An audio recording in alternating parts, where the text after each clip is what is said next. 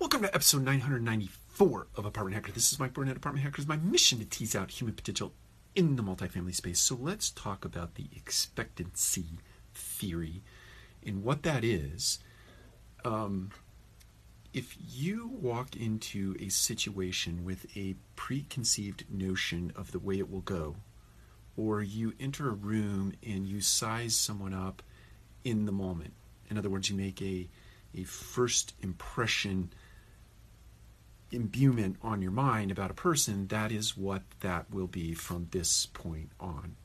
And there is little to no chance of that changing. In other words, if you have a first impression of someone being fun and gregarious, your mind will go about finding all the evidence for the fun and the gregariousness of that person on a go forward. So that if your first impression were potentially uh, a moment in time and then a great expanse existed and you uh, evaluated that person again at some point, your opinion of them at that point would be the same as that first impression. The point I'm getting to for the apartment hacker community in the year of 2021 is that you can have that sort of placebo effect on your own mind as it relates to what you expect out of the year.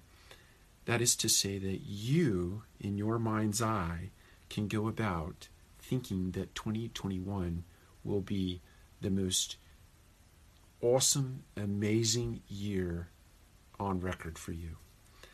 This will be your year if you expect it to be your year.